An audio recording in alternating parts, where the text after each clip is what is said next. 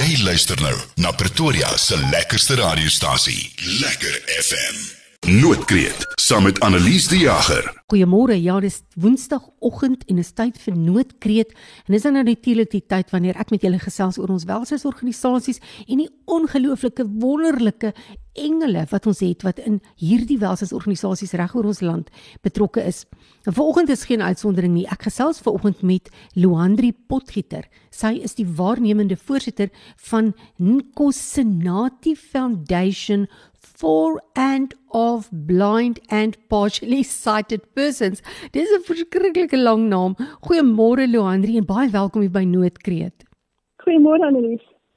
Sê gou vir ons Nkosinati Foundation. Wie of wat is die organisasie met hierdie lang naam?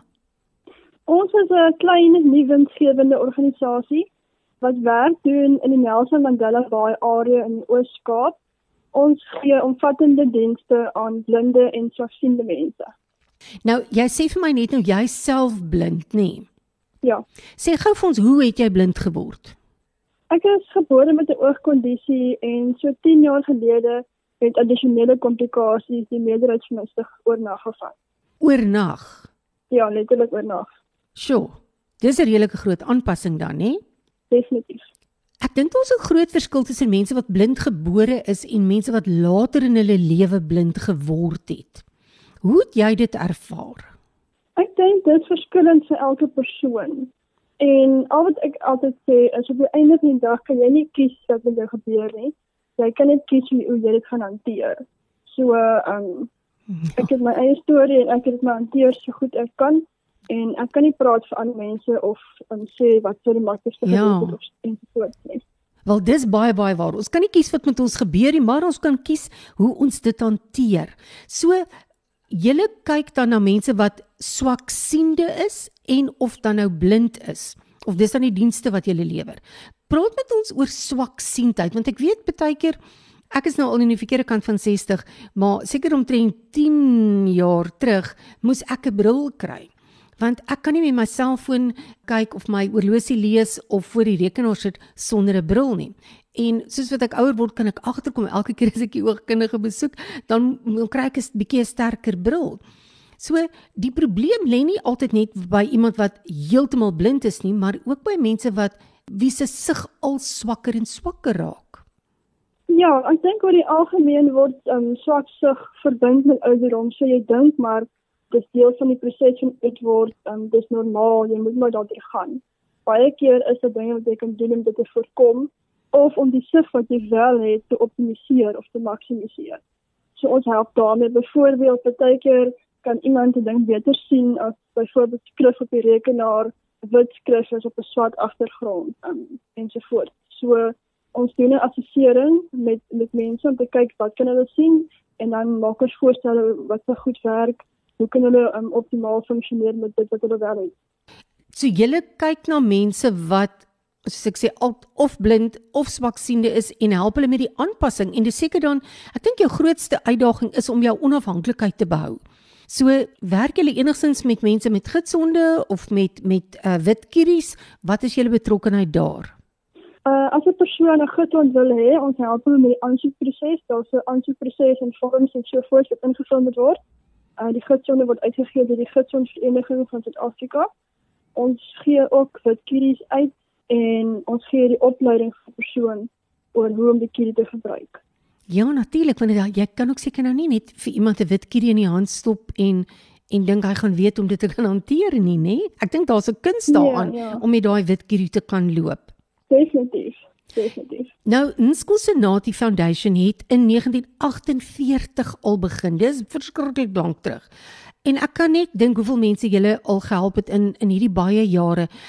Weet jy dalk van 'n spesifieke persoon wat se lewe geraak is deur julle organisasie? Wel, ja, dis nou dit sou nou ek weet. Vertel ons. Ek is al vir 15 jaar in lid by Nkosinati Foundation. Hulle het in my lewe ingekom toe ek 18 jaar oud was.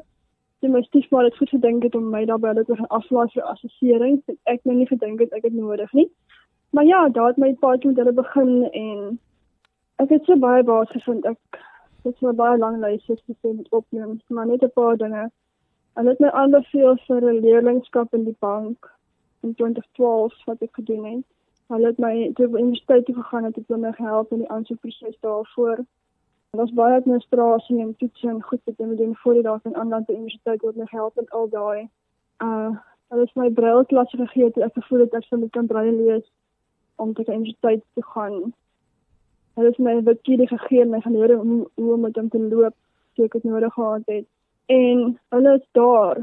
Hulle deure is oop, hulle personeel is vriendelik en die wete dat daar is hierdie ondersteuningsnetwerk wat ek van kan gebruik maak net wanneer ek wil of nodig het. Dit beteken die wêreld.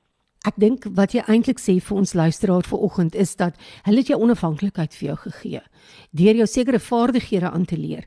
Jy weet ons kyk baie na persone met gestremthede en mense fokus op die Engelse disability waar ons almal weet of veronderstel is om te weet in elk geval dat die feit dat 'n persoon een of ander vorm van gestremdheid het, sê nie dat hy nie nog steeds kan waarde toevoeg tot die samelewing nie. En dis wat wat Nskosenati eintlik doen, is om jou te help om jou menswaardigheid te bou, jou onafhanklikheid te bou en te kan ontwikkel, want die feit dat jy nie kan sien nie, wel dis maar een aspek van jou. Daar's 'n klomp ander wonderlike aspekte van jou en van al die ander mense wat jy bedien wat nog steeds van waarde is. Ja, ek dink ehm um, Nkosinathi help mense om hulle potensiaal te ontsluit. Dis 'n baie mooi manier om dit te sê. Nou as daar iemand is wat graag by julle wil betrokke raak, julle finansiëel wil help, miskien iemand wil borg in terme van 'n wit kierie of met met opleiding om hulle onafhanklikheid te kan bou, waar kan hulle julle in die hande kry? Ek dink 'n goeie manier sou ons ehm um, Facebook bladsy wees. En dis Nkosinathi Foundation. Ons inligting is daar op ensovoorts. Nou ja, dan Nskosenati. Ek gaan dit vir julle spel. N K O S I N A T H I Foundation. Nskosenati Foundation .org as jy na hulle webwerf wil kyk. Maar ek dink ek sal sommer vanoggend op ons um, Lekker FM Facebook bladsy sal ek 'n uh, pos gaan doen en ehm um, julle kontakbesonderhede daar neersit. So luisteraars, as een van julle my wil kontak, julle kan my gerus ook sommer kontak en ek kan julle in verbinding bring met Loandri. Stuur vir my e-pos na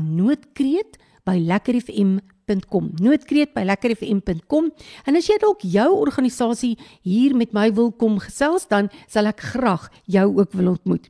Ek dink dis al vir oggend. Loandri, baie baie dankie dat jy met ons gesels het en ja, sommer verskriklik sterkte met die wonderlike werk wat julle doen. Oh, ek is so beïndruk as ek sien vir hoe hoe oud hierdie organisasie is en ek kan nie dink hoeveel duisende mense julle al gehelp het. Baie dankie vir elke persoon in wie se lewe inskosenaat het jou lewe aangeraak, maar in die proses het jy ook baie ander mense se lewe geraak. So baie baie dankie aan jou. Dankie aan die mense vir die geleentheid. Lekker FM